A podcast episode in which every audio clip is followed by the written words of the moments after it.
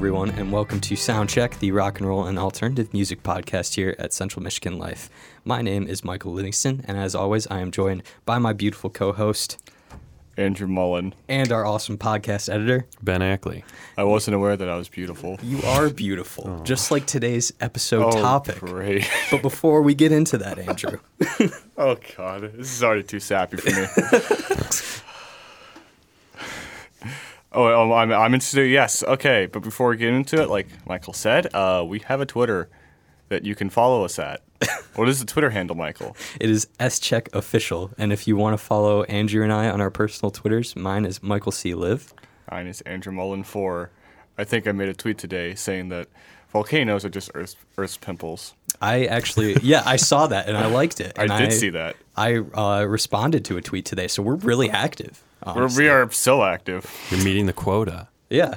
We need the quota. Did we post last week's episode yet? I, I don't think I did. Okay, well, we need to well, get this shit together. Well, here's the thing. I, I say I did, but you also have the password to the account as well. Yeah, so, yeah, like, you, you're right. You, I'm it, just as The fault. Onus is not always on me, dude. It's not. It's not. I am at fault as well. But I think that's really all we had to break to y'all before we started today's episode. Um, we might be taking a bre- break next week. Yes, that that is a thing. Uh, Ben and Andrew will be out of town, so we will not have an episode next week, but we will possibly be coming back with a banger of an episode um, that we'll address at the end of this one. All right. So, boys. Boys. Love is in the air. Oh, great. It's are almost you, Valentine's Day. Are you about Day. to give us the talk? I am. Sit down. I got right, the puppets. Bert. Get ready. I, I wasn't aware that this was the topic of today's episode. So instead of doing top ten love songs, top ten breakup songs, all of that horse shit. We're putting a little twist on it. Yeah. We're just going to do songs that we think represent love to us. It's so cute, guys. This is, is like, I'm already crying. And that's how you can tell it was my idea. No, well, can... what, what do you have to say about this idea, Ben? But lo- what do you have to say about love, Ben? Well, I'm going to talk about love uh, throughout this whole episode. Yeah. But what I have to say about this idea is I think, and I, I kind of brought this up at the end of our last episode, I think this episode is going to do a lot of good as far as showing the kind of people we all are.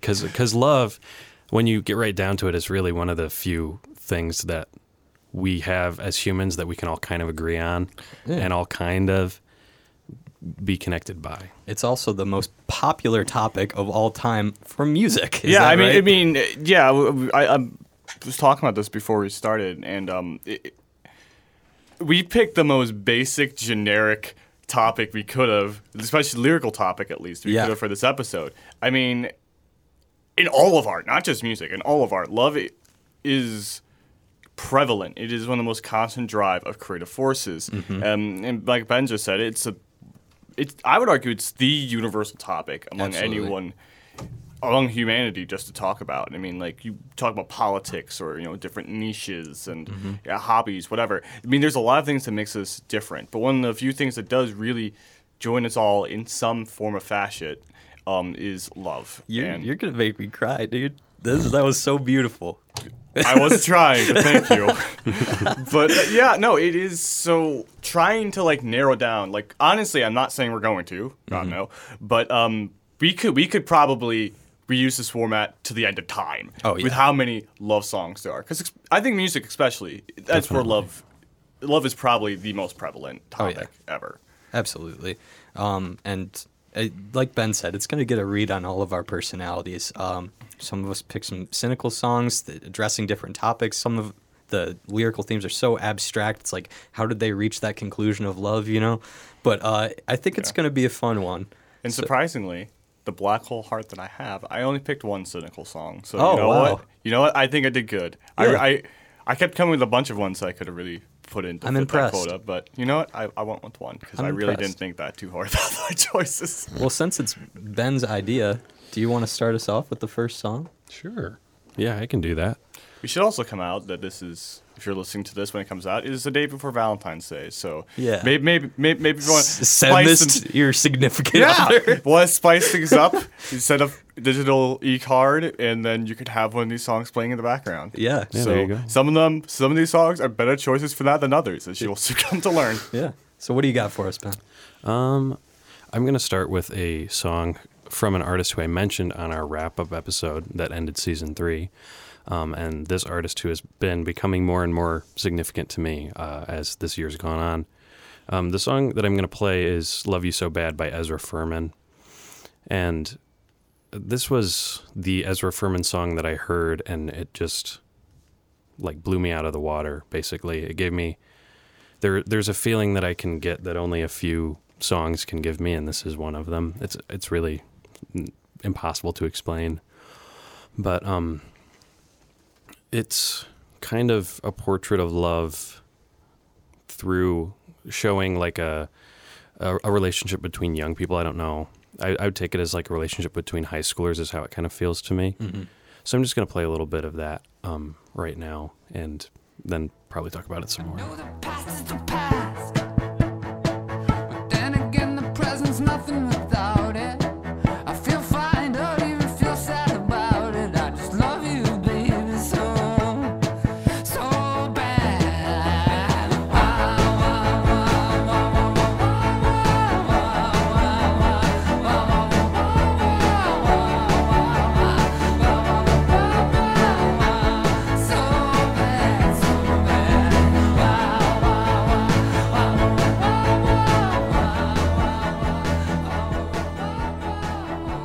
I would like to mention, and we just talked about it as that was playing, you didn't hear it, but that song, along with many other Ezra Furman songs, were used in the Netflix series of two seasons now, Sex Education, which I don't think that's where I heard it from, but like I heard it from a friend who heard it from there. Yeah. Um, that song, it's just, it has like the orchestral touches, it has the straight ahead rock band, it has a great build, and the drum sound is amazing. But lyrically...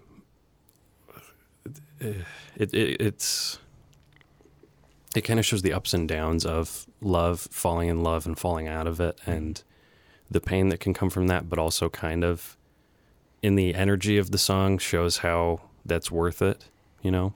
Yeah, I remember Ezra Furman in, like you said, our last episode of season three, and I remember the music being very punchy and hardcore, and um it was one of our favorite uh, picks of yours, Ben, at mm-hmm. the end of it, and mm-hmm. I, it, it's definitely such a talented musician.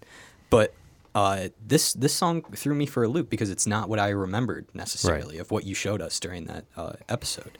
What did, what were your reactions? Um, well, for for me, I guess, uh, yeah, kind of the same way. This was a little more, I guess, subdued. I guess is the word you can use. It was mm-hmm. wasn't as punchy as you said. Um, I kind of like the idea of describing, you know, a love song, you know, through kind of like like you said, kind of showing the path of a, a young couple's relationship and yeah. showing those ups and downs. It felt a little too cliche to me though at times. It's just like, okay, it's just a, kind of felt like a standard, you know, rebellious high school relationship or a right. couple of rebellious kids. I know, can't think of a better. That. I can't think of a better. Uh, like voice to put behind that though than Ezra. Oh yeah, right. and I, I can definitely see that, and I think that's a. Uh, I'm not saying it's necessarily bad. It just no. felt like a little, you know, it just felt like the, the kind of the way I told it. It's like, yeah. oh, sm- sneaking into the bathroom to smoke cigs or whatever. Like, that's a little, oh yeah, it's a little too on the nose. But no, I, I, I mean, it was fine. I mean, it's not easy. It's not my favorite thing I've heard from Ezra, but you know, I, I liked it. Um, the question I do have for you though, Ben, is, and I think we should all kind of, you know, all answer, all three of us should answer this in some way for each mm-hmm. of our picks. But yeah. Um, how does this song define, help define love to you, or what? How does this song mean to you when it comes to love? Hmm.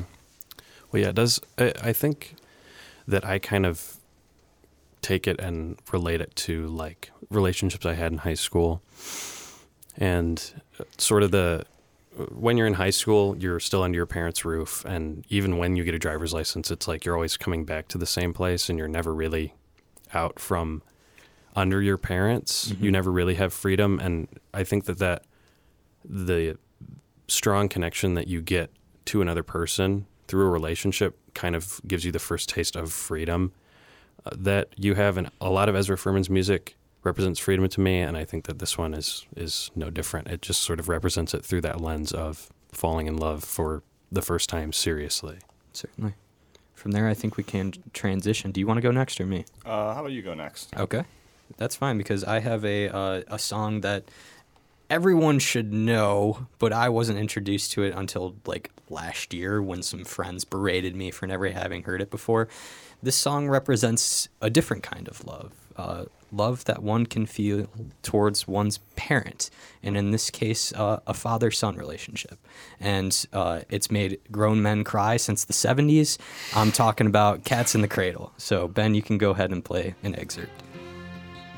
My child arrived just the other day. He came to the world in the usual way, but there were planes to catch and bills to pay.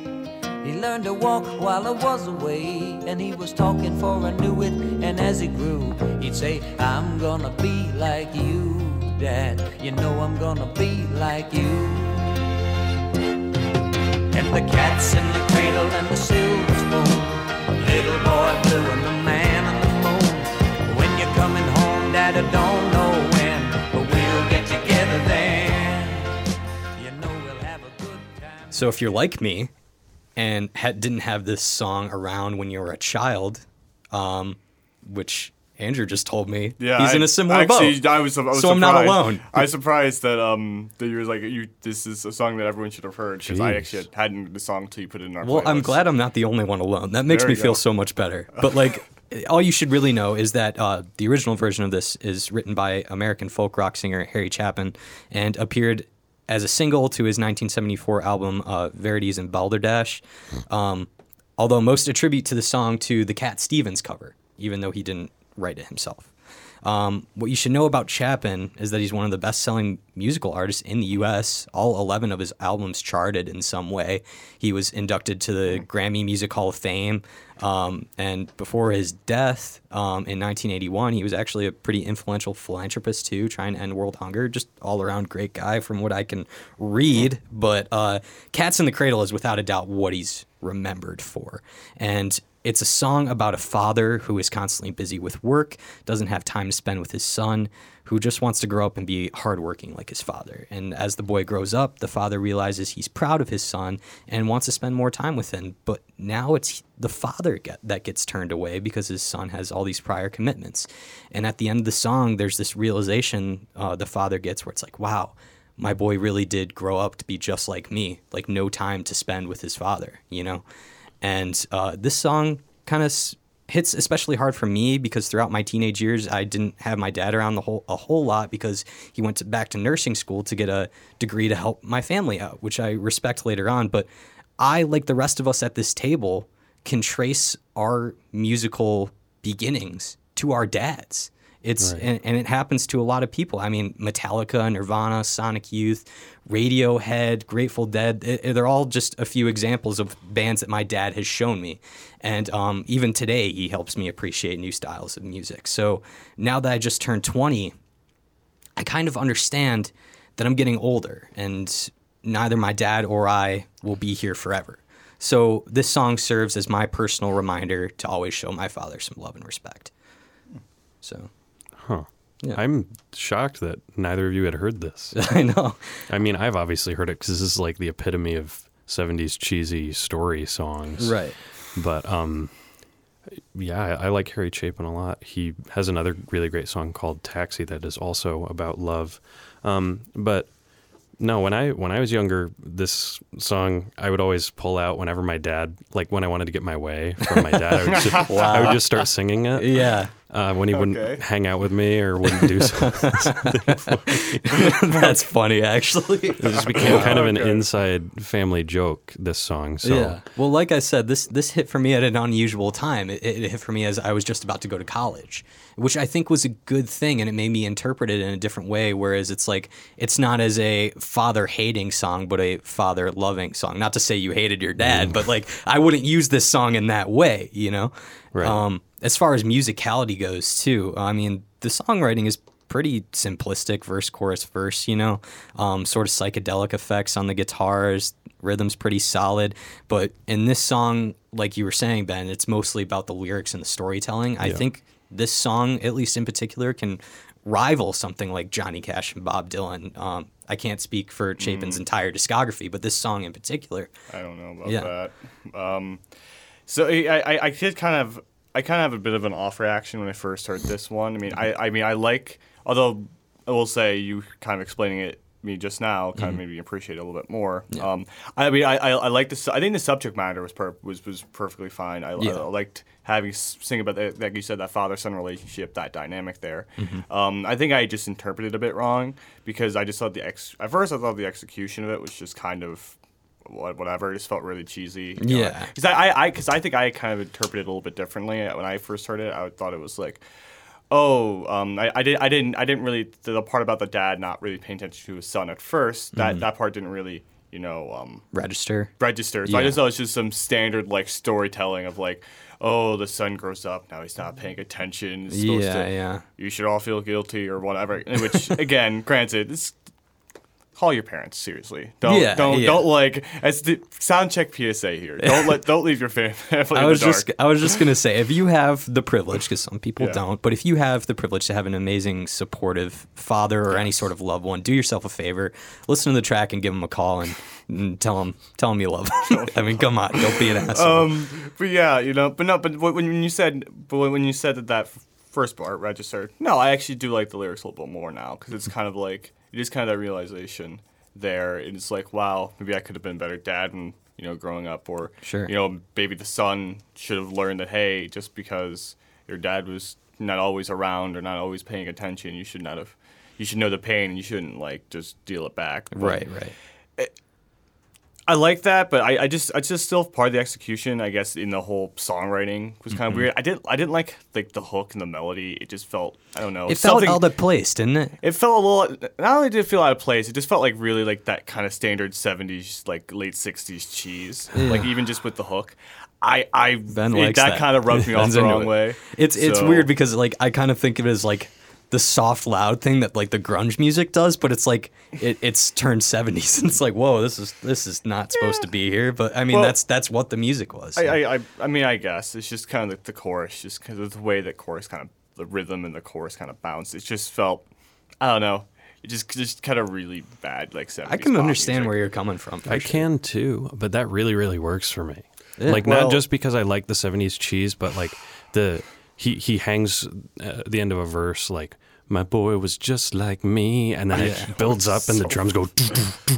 yeah, they, they, yeah. They, that kind of shit. Oh my god, I love it. It moves me. I will say this though, Ben, you must be a huge fan of Debbie Boone, and with that being sold out of the way, you, should we go on to my? Your opinion bit? Is invalid because you were you were you were telling me the other day that Elvis Presley is just a few steps above Pat Boone, and we're not going to get into that argument. He is. Wow. That is like the most is. bullshit I've ever heard. Okay.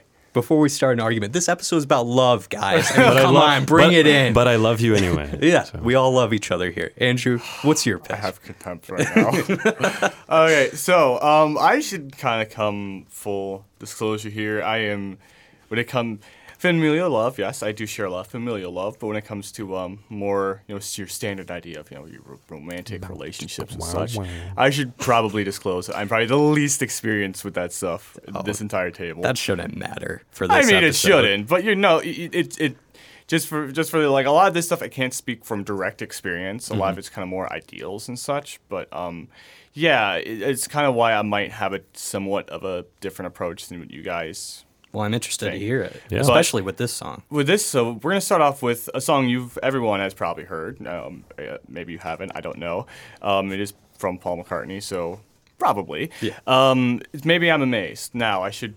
Fully, I should also fully disclose here that I don't really like this song very much. Whoa, I, I don't know. Like maybe I'm amazed. Is it, it's it's kind of on the more boring kind of whatever side of Paul's solo stuff. Let's know, ask our Paul McCartney expert over here. Yeah, I, I'm sorry, I don't like. Maybe I'm amazed. It's fine. It's fine that you don't like it. It's just. But I like his vocals on this. I will say this. Listen back to it. But mm. um, there is a very specific reason why I chose this one because okay. of. The little experience I have. Uh, this this harkens back to a memory I had on my very first date. So, so uh, dude, you're gonna make me. You're gonna make me. You had like the puppy love. This is this is how we all get closer so, together. Yeah. yeah. Uh, so well, um, well, can we hear this beautiful piece? Yes. um. Yeah. So I, I, I went on a date with this girl. Um. And it was going up going pretty well. We were both having a good time. And uh, I don't know. We we sat down at like some like like I don't know. some restaurant, I don't remember where. Mm-hmm. We were just kind of sitting down, it's the middle of the day, and like over the loudspeakers, there was all the, the most cheesiest, most overdramatic love songs you could possibly imagine were playing over there. And uh, I can't remember most of them. The only one I can remember was maybe I'm Amazed. And we were just clowning about the whole time. And as we were just kind of like talking, really, really starting to enjoy each other. Nice. Like you had this, you had maybe I'm Amazed playing over the speaker. And now, Ben, will you please play us just a, a clip of maybe I'm Amazed so people you- can kind of get that. Do you hear that? I think they're playing Maybe I'm Amazed on the mall speaker. It did feel like that, unfortunately. Maybe I'm amazed at the way I really need you. Maybe I'm a man, maybe I'm a lonely man who's in the middle of something that he doesn't really understand. Maybe I'm a man, and maybe you're the only woman who could ever help me. Maybe won't you help me on?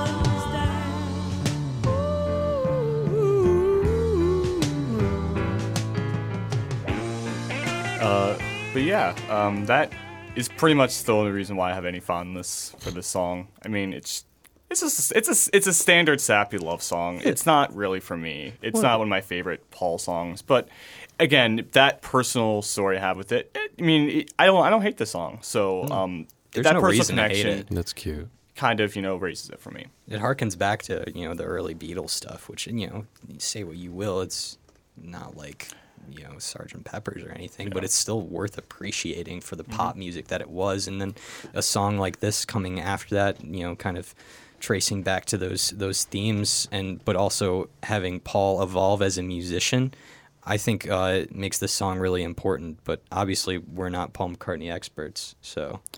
Yeah, um, this album comes from McCartney's first solo record, which came out in nineteen seventy and was recorded uh, entirely by him. I don't think there's a single instrument on this album that isn't played by him. So everything you just heard was played by Paul McCartney, drums and all.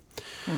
Um, and I, I, I think that it's pretty easy to like brush it off in the view of like this man was part of the Beatles and they recorded some of the greatest, most famous love songs of all time. But right. I really just, I, I really like the simplicity of this lyric. It reminds me a lot of like, I don't know, it gives me kind of like a Motown ballady feel in a way. Yeah. And like I, the fl- the turning of the of the phrase, well, maybe well, I'm well, amazed. Paul is a huge fan of Motown. I mean, I, mm-hmm. I remember when I took a field trip um, there in high school to the Motown studios, they talked about like how, yeah, they had this huge like piano where like, like everyone, like you know, Stevie Wonder and all those yeah, you know, yeah. famous musicians had like played on, and Paul McCartney like came in by one day and he's like, "Yeah, I'll restore this. Why not?"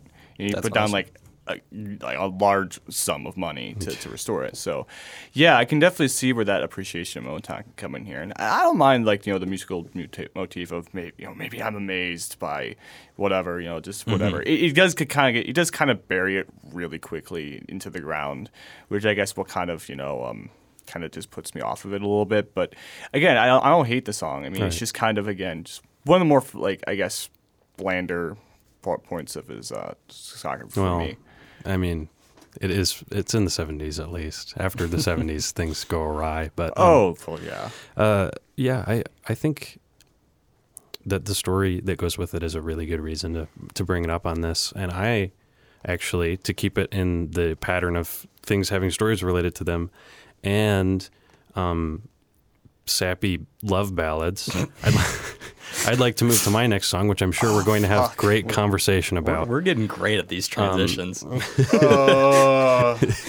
uh, this this is something from Frank Sinatra's nineteen seventy-one album, uh, Watertown. Uh, this is written by Jake Holmes, who was the original songwriter for Dazed and Confused, although he was never credited. Um, and this is called I Would Be in Love Anyway. Before, sometimes I think if I knew then what I know now,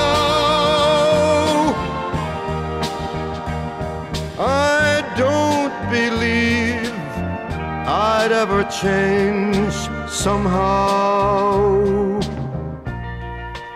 Though you'll never be with me. I have lots of things to say about this song. First of all, um, the production probably sounds kind of weird to you if you're used to hearing Frank Sinatra's older stuff, because this was when he was, A, making a concept album and trying to ch- uh, chase that trend, but not really, because it was only nineteen seventy. Um, and also, there's guitar all over this album, and also he recorded the vocals separately from the band. This is the only time he ever did that. And also, this was his worst-selling album, and wow. I think it's his best album. It wasn't on Spotify for a really long time, and uh, we're lucky enough to have it there now. I found it from a music blog a few years ago. Um, this song is about the idea that you... most of the time you wouldn't really undo a relationship that you had. Mm-hmm. And if you went back in time and were able to change it, you probably wouldn't even be able to. Like, you wouldn't be able to not be in love. Right. Even knowing the way that everything was going to come crashing down, which I think is a really nice sentiment almost, because yeah. it kind of shows how relationships are valuable no matter what. And I, th- from this album, there's another song called Goodbye, She Quietly Said. That song was like the first song I listened to after I had my first big high school breakup. I, I was playing it on my sound system from my room, and it was like max volume, blasting Frank Sinatra. How rebellious. As a seventeen-year-old. Um, well, I, all right, let me tell you. Um, Andrew and I are going to both come from a standpoint. Him and I both don't have a lot of love for Frank Sinatra. I, I, I would say it, I hate Frank Sinatra. I gave it a, I gave it my best shot at one point. Um, it just it, that style of, of speak singing doesn't register with me. However, this song filled some sort of uh, niche for me. Uh, it it was different than what I've heard before, and maybe it was that production mm-hmm. that really hit it for me. But um, I've never heard a song where Frank Sinatra's voice soars like this in those choruses. And it, and it did a lot for me, and it made me appreciate his style of singing in a different way. Um, I love the instrumentation, too. And I I think if I was to approach Frank Sinatra again, I would come back to this album. I don't think I could go further in than that still. No. Um, but it, it does it for me. It, it wasn't. It wasn't was what I was expecting by any means.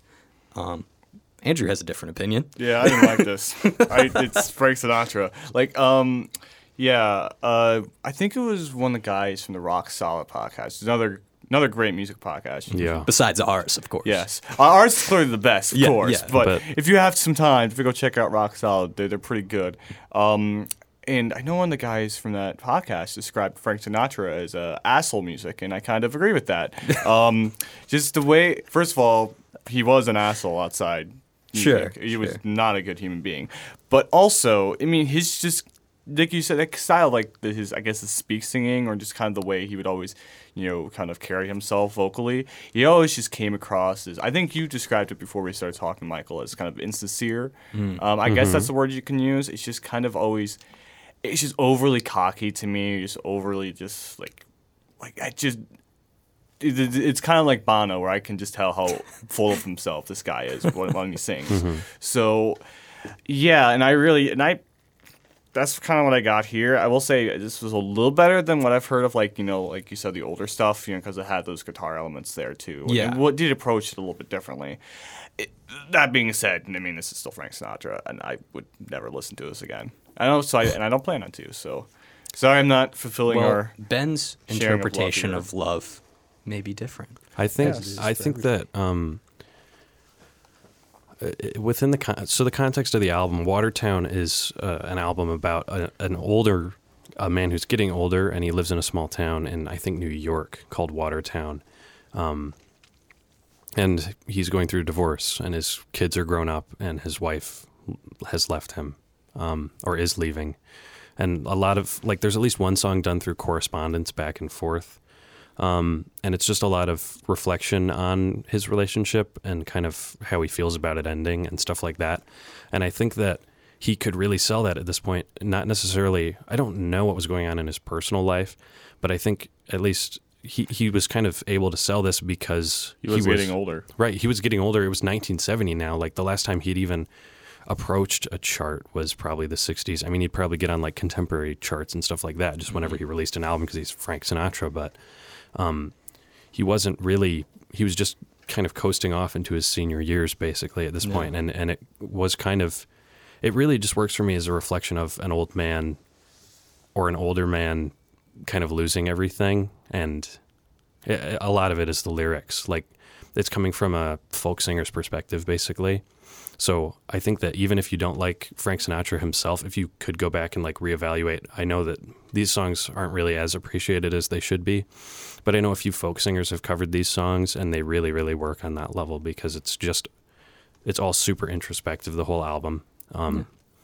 And yeah, it's, it's just as far as love goes, it's a really, really important thing I think to remember because especially if you're someone who's listening to this and you're going through a breakup recently mm-hmm. or uh, something like that, it's it's really important to remember that every relationship you have is just preparing you and making you a better person. Absolutely. In some way, even if it really doesn't seem like it. Absolutely. Um, it's go- it's at least what I believe is it's putting you in a better place for the next person. No doubt. Yeah, that it makes me appreciate it in a different way. And if I was to tackle Frank Sinatra again, this would be the album I'd probably yeah, start I'd, with. Yeah, I'd say if you're the kind of person who doesn't like Frank Sinatra's borderline, this is the album to go to. And it, you can go piecemeal to everything else, but this is a piece. It's an album. Cool. And it really, really works. So, yeah. Well, if you'll allow me guys some um, some time to explain this next one, because it's, it's definitely my deepest cut, mm-hmm. but it's easily... by one of my favorite songwriters of all time. Um, Phil Elverum is his okay. name, under the solo alias Mount Eerie. This song is called Voice in Headphones, which I interpret to represent a love and appreciation for things that can't be seen, touched, or smelled. As stupid as it sounds, I think this song is about an infatuation with music itself. And I'll try mm-hmm. to explain why in a bit, but first I'd like Ben to play a quick excerpt of Voice in Headphones. No. Meant to be a strife, it's not meant to be a struggle, a pill. It's not meant to be a strife, it's not meant to be a struggle.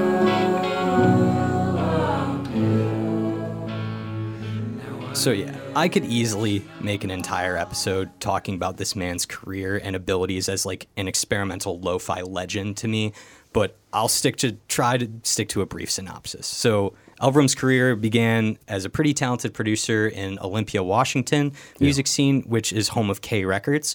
You'll recognize Built to Spill, Modest Mouse, and some early Beck hey. coming off of that label.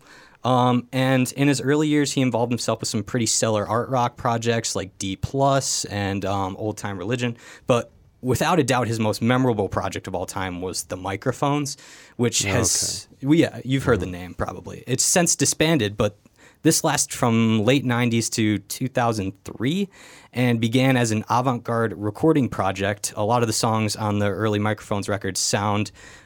are basically about Elverum's hobby of home recording on, on like the really seminal albums. The t- the titles of the songs are literally like Wires and Chords or like Buzz or Preamp. Like it's basically just audio testing. But even on those early demos, you can hear this man's talent for creating warm melodies, crushing walls of sound, um, complex timings. Um, but it was his third album under the Microphones alias that kind of brought him to the spotlight. It's called The Glow Part Two, and you've probably heard that name before. It's a mixture of uh, indie folk, experimental, noise rock, um, and it's easily one of the, some of the most thoughtful and beautiful music from the early two thousands, in my perspective. If you ask me, what's a album to give a music student, a musician, or just an intense fan of music, I would say The Glow Part Two is one of those albums. So. But that's not where Voice in Headphones came from. Um, that song is off of Elverum's second um, album under the alias Mount Eerie, which uh, is the solo project he transitioned to after the Microphones. So Mount Eerie, in a lot of ways, takes the core concepts of what made the Microphones so memorable and puts them in a stage of transition. Um, Voice in Headphones is off Mount Erie's second record, like I said, called Lost Wisdom, which is a collaborative mini album um, that features folk singer Julia Dorian, Um, and that's pivotal in the overall sound of this album. Elverum's cold, wispy voice now has a warm, homey, reassuring counterpart. Um, mm. And all of this is in front of soft acoustic chords and some pretty like jagged, punchy electric riffs. But it's the story behind this song that is amazing to me. So at the time of writing this album, Phil was ar- away from family and friends, uh, presumably on tour. Imagine himself in his kitchen on a gloomy night and uh, making dinner when he suddenly just breaks down due to loneliness. And on his speaker from across the room, he hears this song start to play.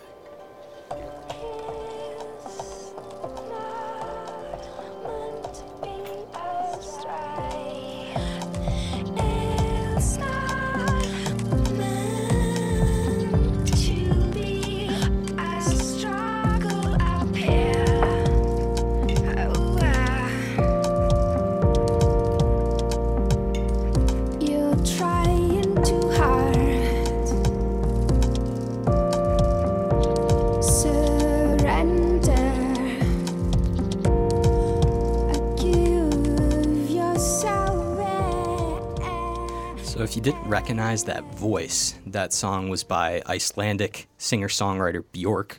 Uh, Phil heard this playing and got si- kind of this rush of reassurance and happiness, feelings of love and comfort.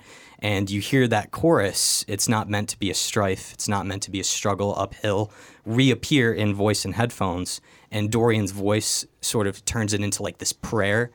And I believe Phil is trying to illustrate the feeling a great song can give you in times of sorrow and loneliness. He's trying to say you can make music that friend that you need in troubling times, and you can love it the same way you do a significant other. So that's what I took away from this song, and that's why it's on my list. But what did you guys think? I think that's really important uh, to bring up with this group, because I'm sure, like, everyone says they love music, um, But, but do they love music? Yeah. Right, yeah. Th- it, it's there. There have been times when I've been fighting with friends or family has been away, and I've been alone. And music, music is a constant in your life, essentially. Mm-hmm. Whatever songs you find that you really, really love, they will always be there to comfort you. And in that way, it is kind of like another friend. Yeah. I mean, yeah, that pretty much sums it up. Um, I I quite liked the song a lot, actually. Um, I the uh, you didn't mention kind of the uh, I, I guess I don't know if you call it choir that was kind of like the company. Yeah, this, yeah. This um, but you know, like I I always thought it was a little weird at first with this kind of music, but then as it kind of went on, it's like, oh, this is kind of interesting. It did have this. It's funny you said kind of like he he kind of approaches some some of his production styles like the wall of sound, mm-hmm. um, which, um, I mean. I mean, obviously, when you hear that, you think Phil Spector, and you just think this constant just barrage of like almost like yeah, it's organized. It's white not noise. On this track by any means. I'm but, sorry, I, but that was in I, reference to a different album. Yeah, but but even even with that, even with, like, with that choir, I can kind of see how that could um, be the case. I can mm-hmm. kind of see like it's almost like more of a minimal, minimalistic version of that. If that makes any sense? Really, that choir. I can kind of mm-hmm. I can kind of hear that, and I thought it was a really interesting way of approaching. Um, songwriting and just kind of producing producing as well. Um, yeah, that's more or less about the music. But um, as far as the lyrics, I mean, yeah, I can definitely see where you're coming from about, you know, just, just talking about his deep appreciation for music. And I think, again, I think Ben just said everything there. I mean, music is a constant and it will always be there for you. But like, like I think with any relationship, whether it be with family, you know, a significant other, um, I mean, sometimes you... Sometimes you get into uh, uh, arguments or like questionable whether you even like this band or artist or album anymore. Mm-hmm. And you've been debating yourself with Weezer for the past right, year or right. so. Yeah, you know. But you know, sometimes, but you, a lot, a lot of times, music. Because sometimes music, you break up. You don't like an artist anymore for reasons as one reason or another. Sometimes yeah. you you come back after um, not you know really truly seeing the, the greatness in in this. Song or album after a long time, and then you come back, you go back and listen to it, and it's like, wow, holy crap, that's amazing. And you know, sometimes, sometimes it just takes like we were actually talking about this last we, last week we were going to talk about True Stories in our mm-hmm. movie, se- movie episodes. Mm-hmm. When Ben said, sometimes you need to stop and just kind of look at things to appreciate it, or kind of like go, wow, that's there. And and um, I think that can be with relationships too sometimes. You know, when sometimes you have to, sometimes you just stop and you look at your significant other and you go, and you go like, wow, she, you know, he or she is really beautiful. You right. know, it's a thing.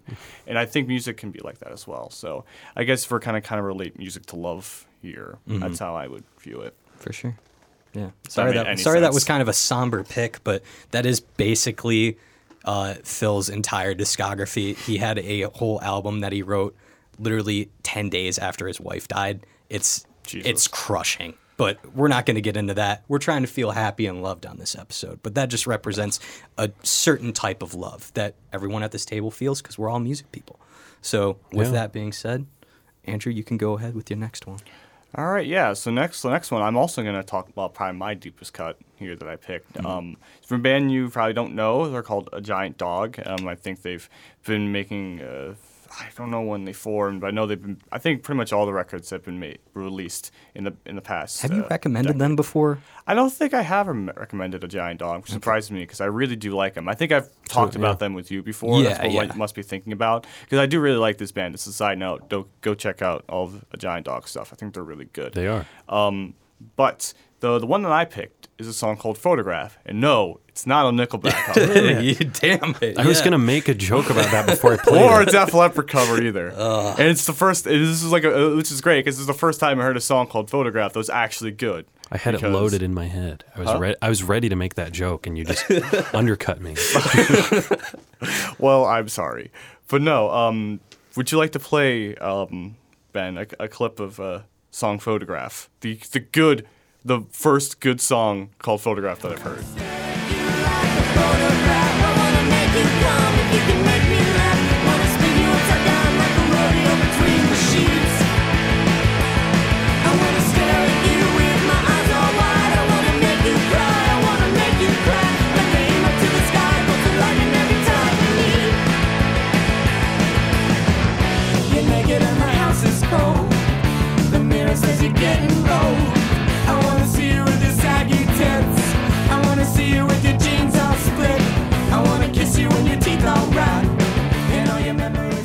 Yeah, um, if you could um, kind of make out some of those lyrics there, you might kind of understand what the, where the song is coming from.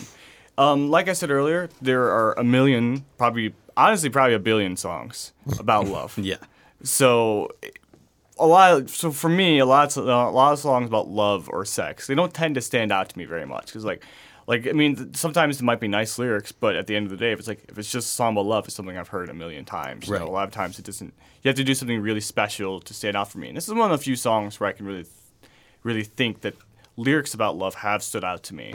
Uh, basically, the song's about you know kind of you know, talking about passionate lovemaking. We'll say we'll try to keep it P G here, yep, yep. or just like really deep appreciation for you know like just you know your partner's emotions, feelings, and other.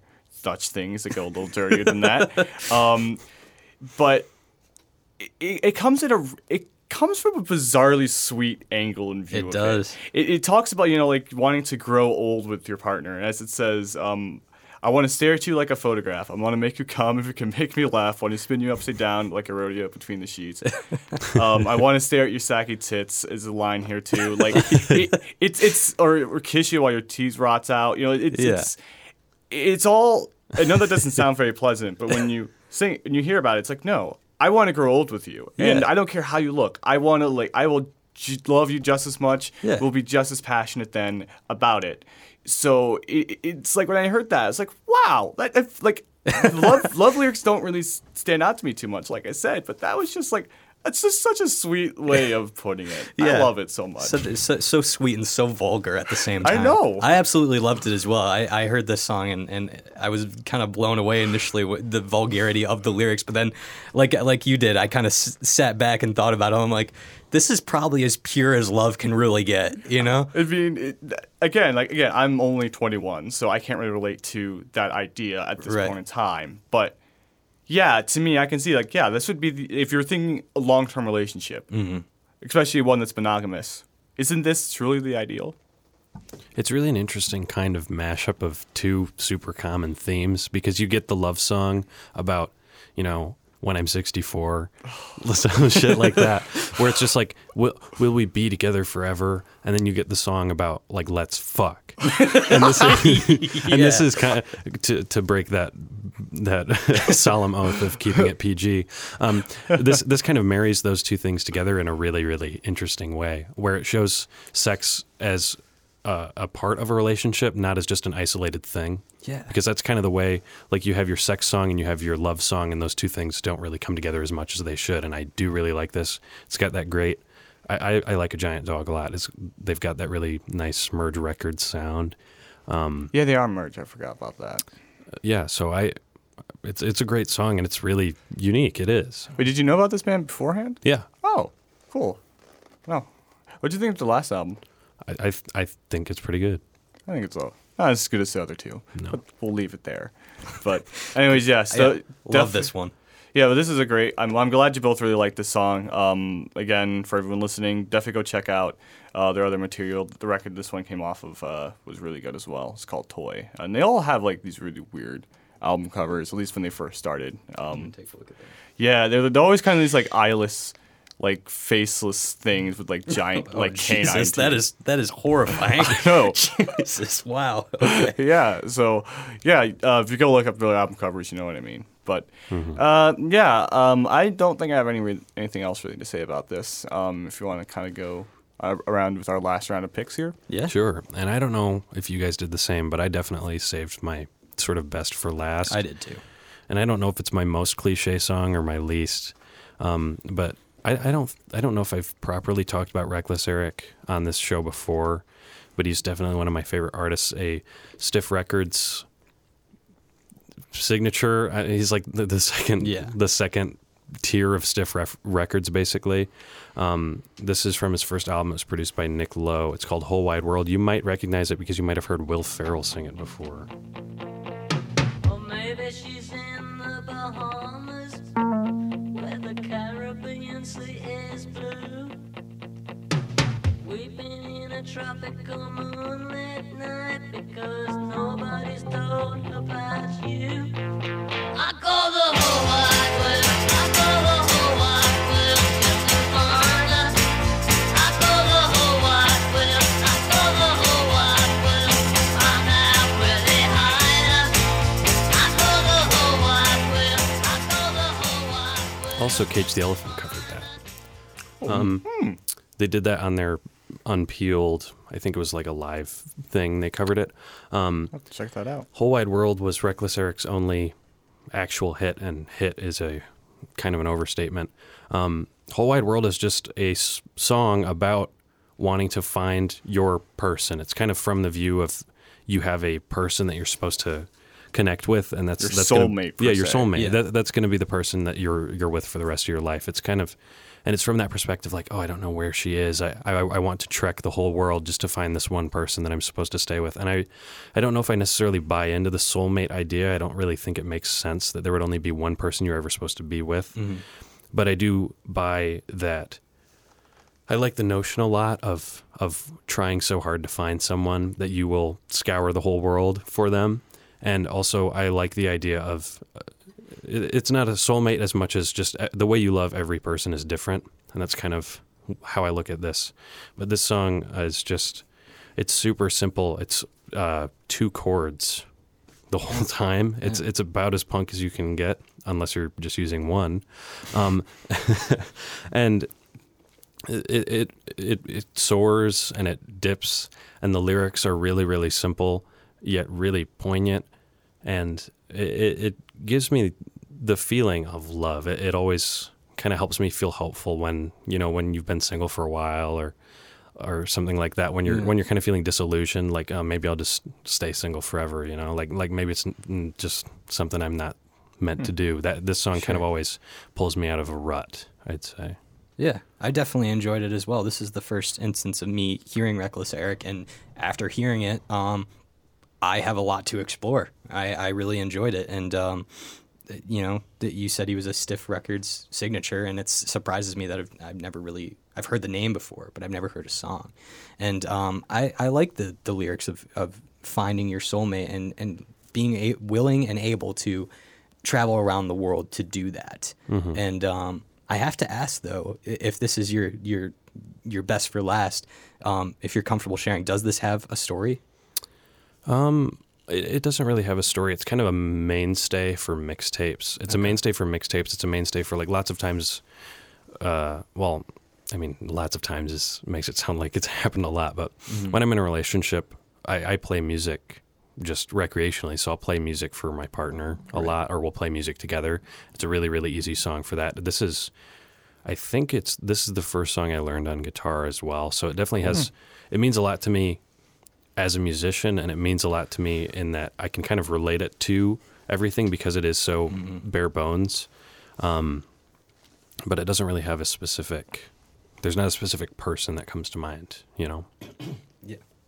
Um, yeah, I know you'd mentioned this song before, Ben. It's the only way I actually know anything about Reckless Eric. Um, but I, I quite like this one. Um, it has that really nice and um, is is really raw, bare bones, very simplistic, which is, I think, appropriate for uh, really, honestly, a very simple idea in, in its head.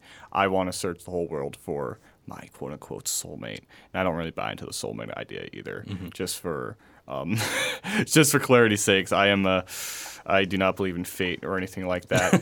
Shocker, I know, but yeah, it, but it, but it's done in a very endearing way. You know, it's like it, it kind of touches a lot of ideas, like oh, like this kind of mixes like of you know soaring hope with bottom of the barrel like cynicism. You know, it really kind of meshes those two like like views of that topic together very well. Yeah. Um, the the one thing I kind of realized though while you were talking about it, Ben. Though um, I don't, th- I feel like the impact that these lyrics have now has kind of waned over over time because mm-hmm.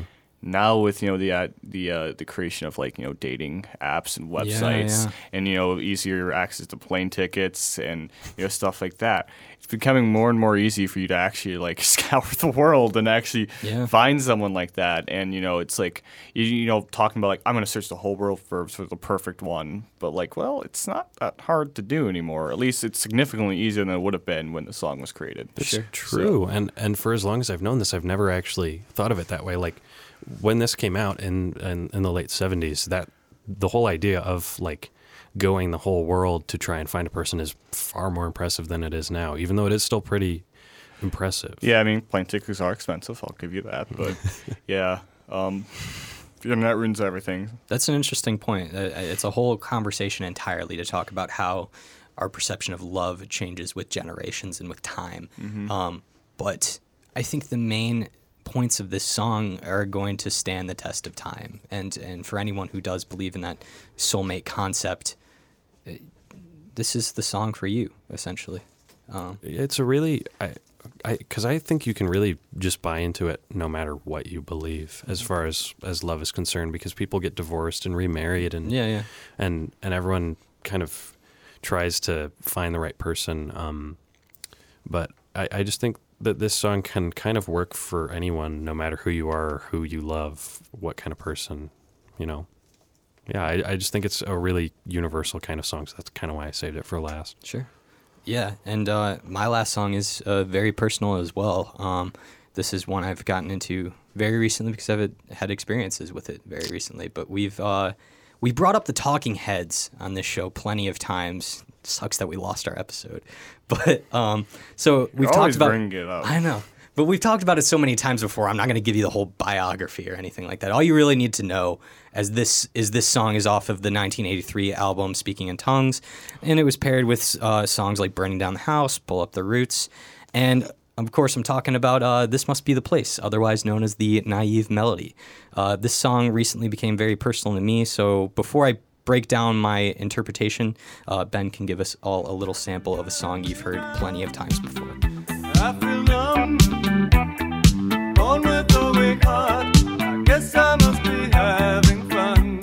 The less we say about it, the better. We make it up as we go along. Feet on the ground, head in the sky. It's okay, I know nothing.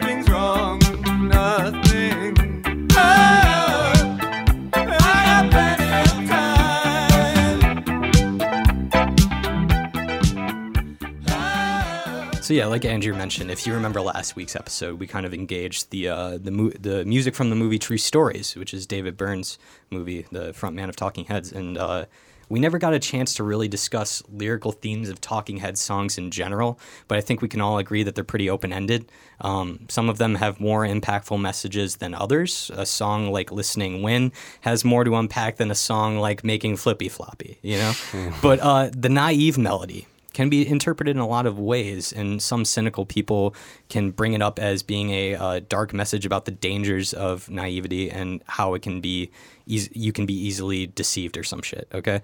But in actuality, I perceive this as a love song, not just a love song, but the most romantic love song in the Talking Heads discography. Um, it's about feeling, it's about having a feeling of being home in a person, about spending time with a person and never wanting it to end. Um, I truly think when one is in a relationship, there's no way to predict how it will go, who the person will turn out to be, or how it can have an effect on your life. Most of uh, most impactful relationships arise seemingly out of nowhere. You never see them coming, and you never know what to expect. But um, then there's that moment where you've begun to really know that person and where everything starts to lock into place, and you forget all about your day-to-day troubles. You forget about who you are Um, and where you are because you're completely invested in that person. And you think to yourself, I don't know where I'm going, but at this moment, this is where I'm supposed to be. And like love, this song can stagger you. It can disorient you. The melody itself is meandering, unstable, constantly evolving like a relationship. Uh, when Byrne says, home is where I want to be, uh, I imagine him finding a home in a person or an idea. Um, pick me up and turn me around. Uh, It's asking for a person to provide something new, unexpected, uh, to change a person's life. We all have preconceived notions about where we're going to go eventually, what we're going to do after college, or where our life is headed. And um, but it only takes one person to completely flip that around. And um, that may be a scary thought at first, but Byrne engages this topic with a lot of contentment. Um, he's kind of content with having his life changed by this person. And all these things Byrne is trying to illustrate is stuff I've felt very recently, and she knows who she is. She's listening to this right now. But this song taps into a really personal place for me. Uh, it's the song I used to describe what love really feels like. So I know.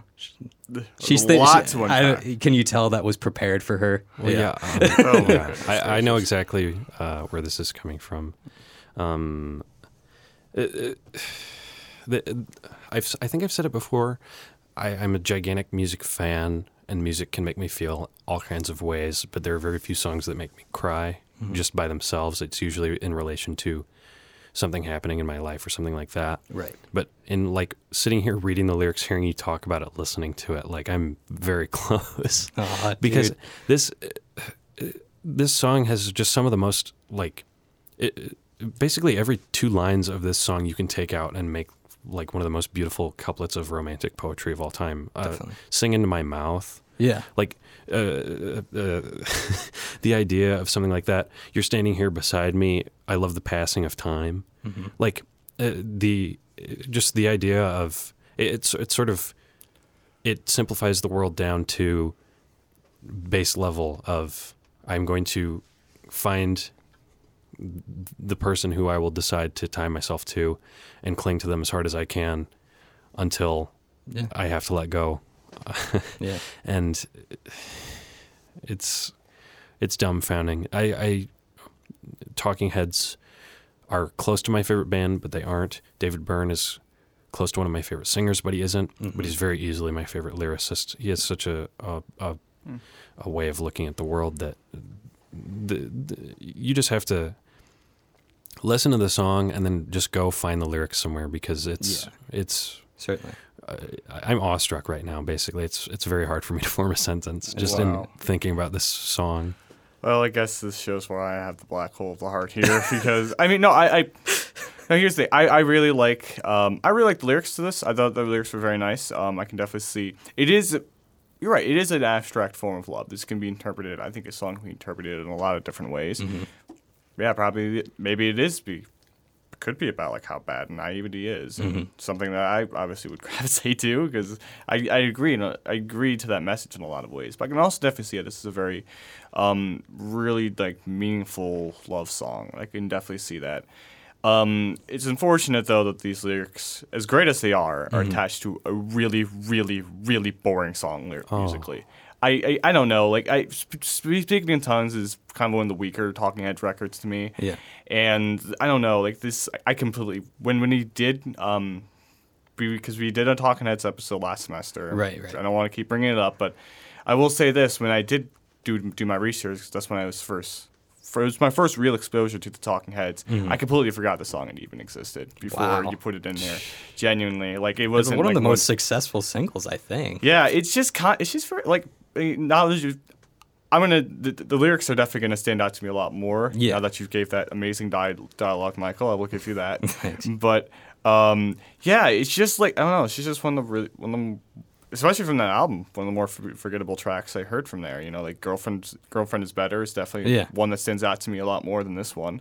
Um, Pull Up the Roots is uh, also yeah. one of my faves. Great song. So, yeah, I, I'm not trying to take away from, from the meaning of love, Don't Michael. Worry about it. So, no, it was because that was an absolutely fantastic um, interpretation. Interpretation, if it was. Thank you. But, yeah, I mean, I, I guess, you know, just like... I don't know. I just I'm just kind of iffy on it because the music itself just does nothing for me. So well, hey, show me up. What's you, what do you got for your last pick? So okay, well, so Ben mentioned David Byrne. Why David Byrne is one of his favorite frontmen and perhaps his favorite lyricist as well. And I can definitely attribute it uh, to the next person that I have on my on my list. So a person, a band I don't think we've really talked about on the show yet. We will. I, We, we will. will have to do an episode on them oh, one yeah. day. I don't know how. Before to. you graduate, we will. We will. Thank you, Michael, because we're talking about one of my favorite bands of all time, um, R E M, and of course, fronted by the legendary Michael Stipe. And we're talking about probably one of the biggest singles of the entire nineties. Mm. Ben, Ben, would you love to play a song everyone has heard at this point? But just for the sake of the episode, please play a clip of Losing My Religion. Oh, life. It's bigger, it's bigger than you, and you are not me. The links that I will go to, the distance in your eyes. Oh no, I've said too much, I set it up. That's me in the corner.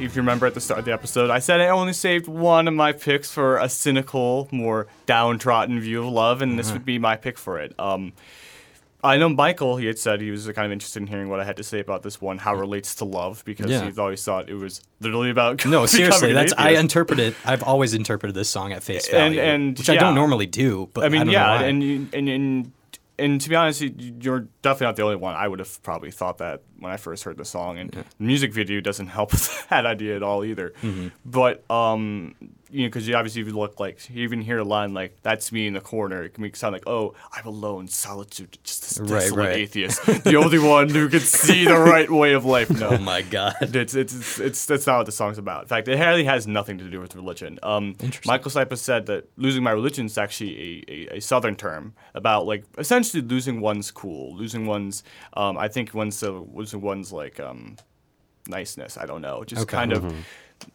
not be just the kind of being a little bit of a mess, I suppose, yeah. and um, which really fits into what the idea of the song is. I mean, this I would argue is probably one of the most universal songs of all time because I think we can all sit here and talk. We can all have different interpretations of what love is and what. Um, You know, like what, what it might mean to us in different experiences. But I think more so probably than just like experiencing love itself in the good form, mm. experiencing it when it's at its most cruel and at its most uh, sad. Because this song, it is, it, it might might disappoint you to know what it is about, Michael, because it is simply about loving someone who doesn't love you back.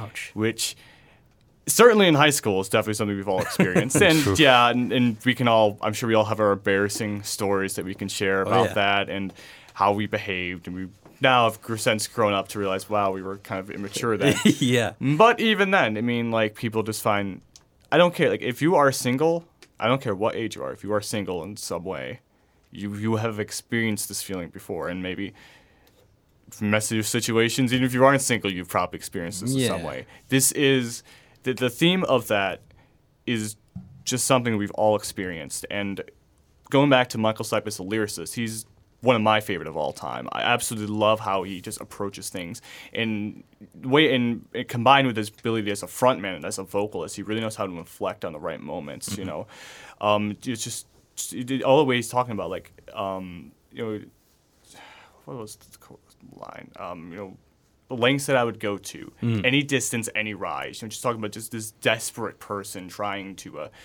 You know, understanding, like, should I say something? How much should I say? Like, oh, oh no, I've said too much. It's just kind of like this kind uh, of stream of consciousness coming out. It's like, yeah. how much am I really, should I say to this person? Like, how strong am I coming off of? Mm. He almost kind of equates this to um, Every Breath You Take by The Police, mm. just not quite as stalkerish. Right. Because that one's a clear, clear-cut song about a stalker. This one's a little, very much about someone who's obsessively in love with someone, but obviously there's less of a stalker angle to it. It's more or less about right they're conscious about how they can engage that person in the right yes. way yeah, yeah which again again maybe uh, none of us should ever go this personal about it, but I'm sure to some extent there is we've had some experiences like this yeah like, even right. It's just like, do I ask this person out if they're my friend? Do I and I have feelings for them? Do I say anything? Do mm-hmm. I risk losing them as a friend? We've all had these kind of thoughts before yeah which and Michael Stipe has said before, some of the best songs that you can write are about ones that anyone can relate to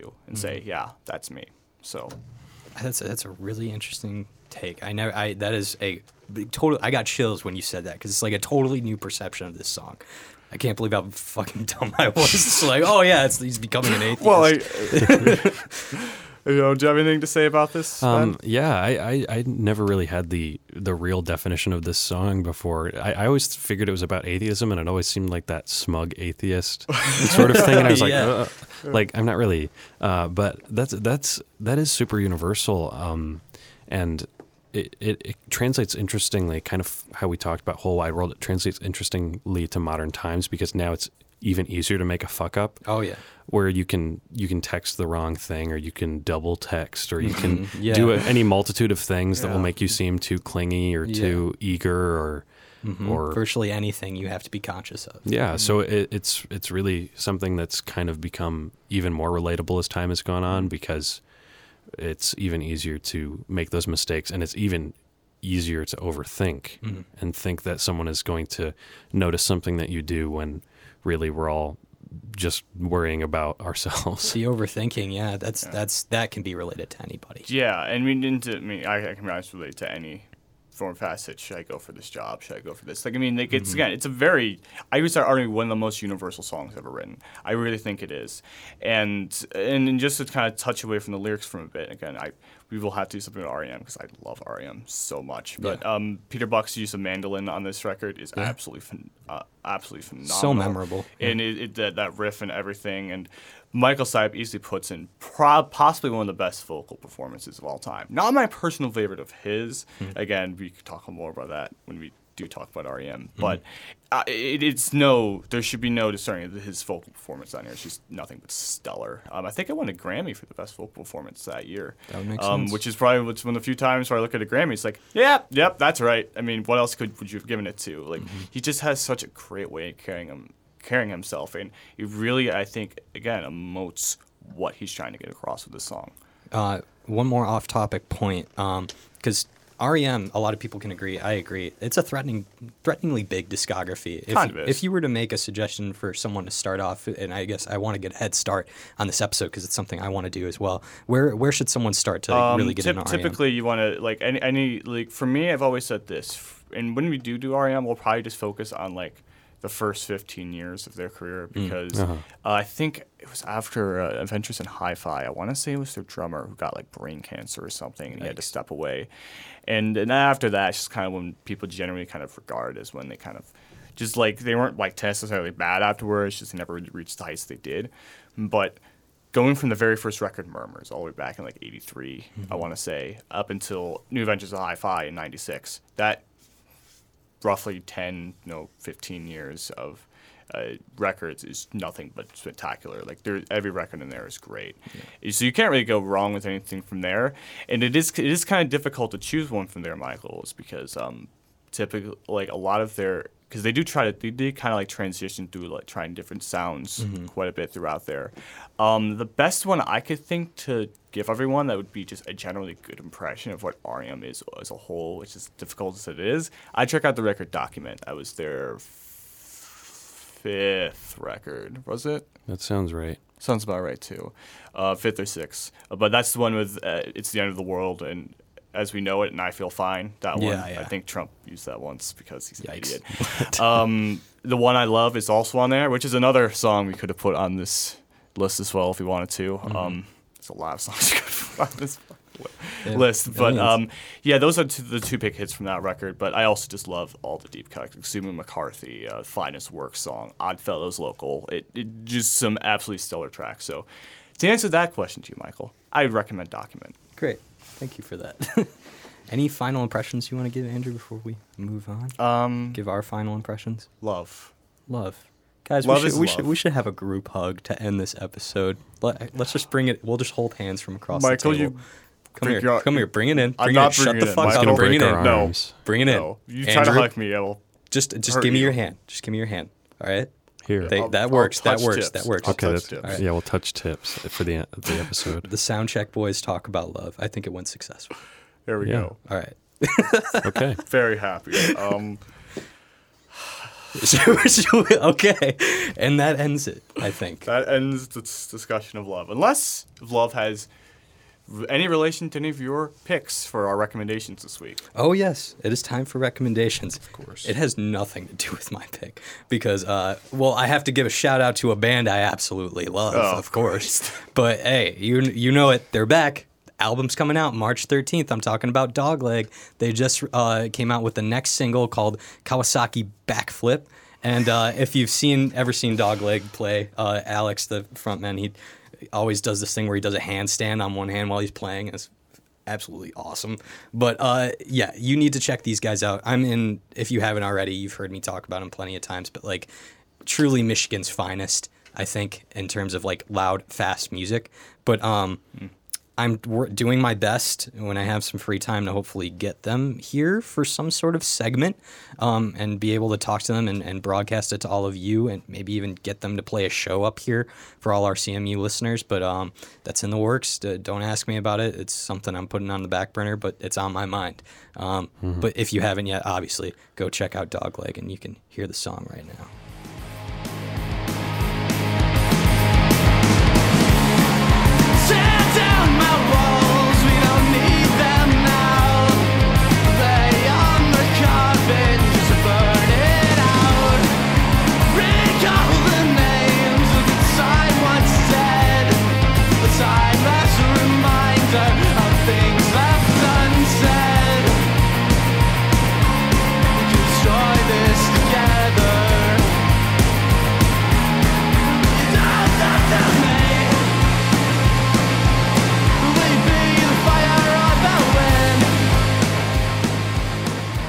So I am also going to bring in a song by a band I love, and we're going to have to talk about going to one of this band's concerts uh, after the show because there is one coming up relatively soon.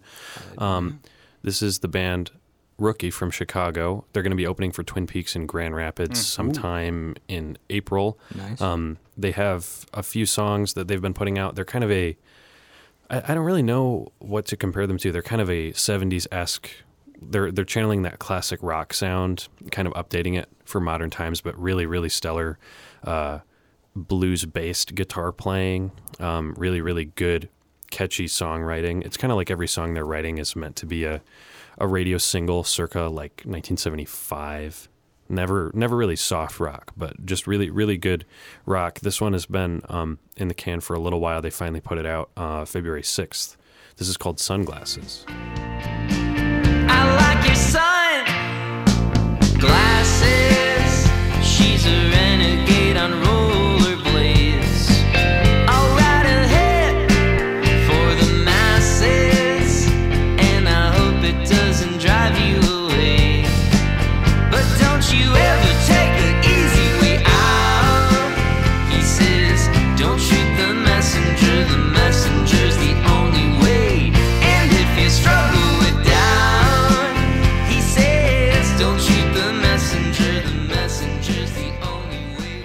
yeah, that's that's a really nice one. I like the riff, and it has some nice, uh, I don't know if it's lap steel or pedal steel guitar, which I know Michael's a huge mm. fan of. Mm.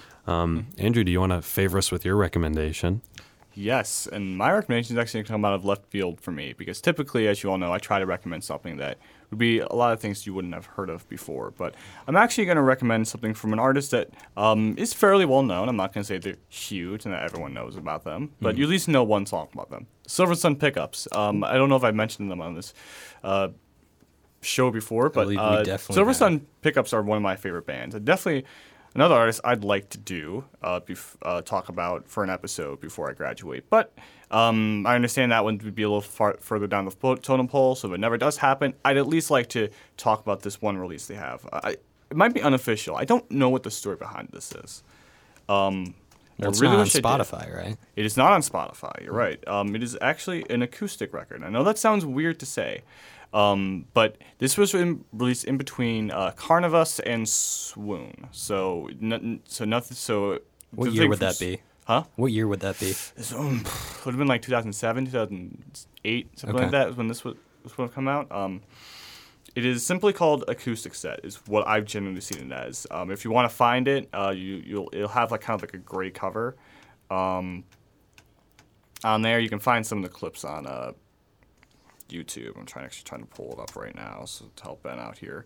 Um, but I'm sure you can find it elsewhere on the internet uh, before you so you can see the full set list. But um, some of my absolute favorite recordings, and I'm not even kidding you, some of my absolute favorite recordings um, uh, has come from the Silver Sun Pickups. Has come from the from, sure. from this release. Um, it is simply just them. I don't know, just. Whether it be by themselves, or if it's an actual live set, I don't know. I don't hear anyone uh, like any crowd noises, so I don't think it's a live set. I don't know what the deal with this is. Again, I don't know the story. It's just kind of appeared in my feed one day out of nowhere, and I hmm. just kind of like looked at looked at it up. But it's the most bare bones, raw, real recordings I've ever heard, like ever. It, wow. It's like because th- there are points where they dip out of tune at times. Huh. It is like that, just I love raw that. And kind of like wow, and it really.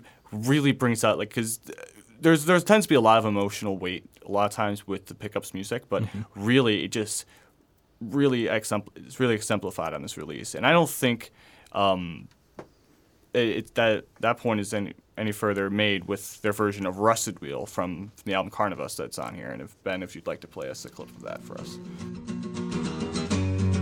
I can't tell it somewhere.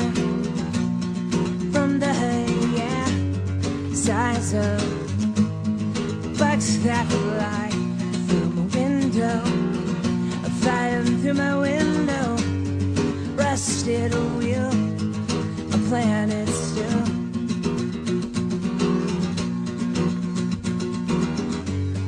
Rusted wheel, can't move. Yeah, if you heard from, if you've ever listened to the Pickups before, especially this song um, from like the original studio version, um, it is. Obviously, a very a very different take on it, and vocally, it's just much more painful and agonizing, and that's why I love it so much. Though is I, I always kind of found the original version of that song to be a little on the bland side, but mm-hmm. I think it really like pops out with this one, and um, the rest of the record's just like this too. Honestly, I'm gonna say it: the big song of the note for um, "Lazy Eye," I think the version on this record's just as good as the original, which nice. Is saying something. Huh. Um, which. Now, again, this is just an acoustic album full of, like, just acoustic versions that you've heard from their first E P and their first record. Mm-hmm. I understand it if no one, anyone listens to us and is like, I don't see the big deal is. I understand it. But I guess what makes this really personal for me, if we're talking about this, you know, to do with today's topic, mm-hmm. um, two moments where I've had that heartache in my life. This is definitely a record I've gone to for, for comfort because it definitely matches, you know, a lot of the feelings that I, I felt at the time, and especially this, especially the song that Ben just played. So, um... If you've never listened to the Pickups, A, first of all, go listen to the Silver Sun Pickups. Go listen to Carnivus. Go listen to Swoon. Just they have an amazing catalog. But this is definitely an interesting, like, weird anomaly that that's just left that's floating around the internet. The internet that if you can grab like, grab a hold of, I definitely recommend you you do that because I think they just put out some stellar performances, and that's pretty much all I have to say about that. Fantastic. I think that wraps it up, boys. Um, Little precursor, like we mentioned at the beginning of the episode, we will not be having an episode next week because we'll, uh, a few of us will be out of, out of town. But Um, I think we're going to try to get that Beatles debate underway. Uh, don't quote us on that. We'll see how it works out. But since we have this two-week span to sort of prepare, there's a good chance it might happen. Um, it'll be a stellar episode. It'll be different. It'll be new. Um, and there's going to be some awesome conversations just like we had today.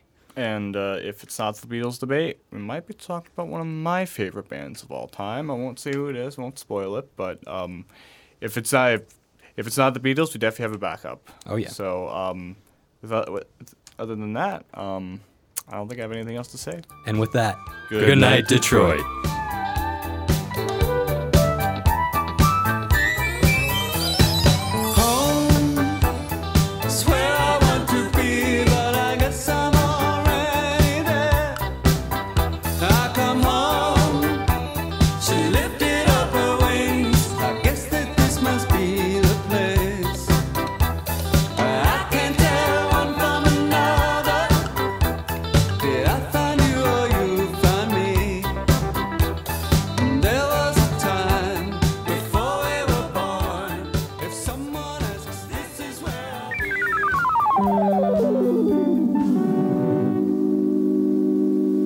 Andrew's parents are worried. He just left for college, and they haven't heard from him in three weeks. Honey, where the fuck is Andrew? Why isn't he calling us? I don't know. I, I, I, I'd go out of my way and call him, but I just want to give him some space since he just went off to college, and I don't really want to step on his toes or anything like that. Why isn't my boy calling right now? I miss him horribly. Why wasn't Andrew calling right now? Man, I've been having such a great time playing the G T A, playing the N B A, playing the two K. I've been playing all these games, man. I've been going on dates with all the chicks and um, drinking all the beer. I don't need no parents in my life. I don't care if I call them today, tomorrow, or ever again. Unfortunately for Andrew, his parents both passed away in a deadly hunting accident the next day. Call your parents, won't you? Thank you. Don't end up like Andrew. This has been a Soundcheck P S A. We now conclude our broadcasting day.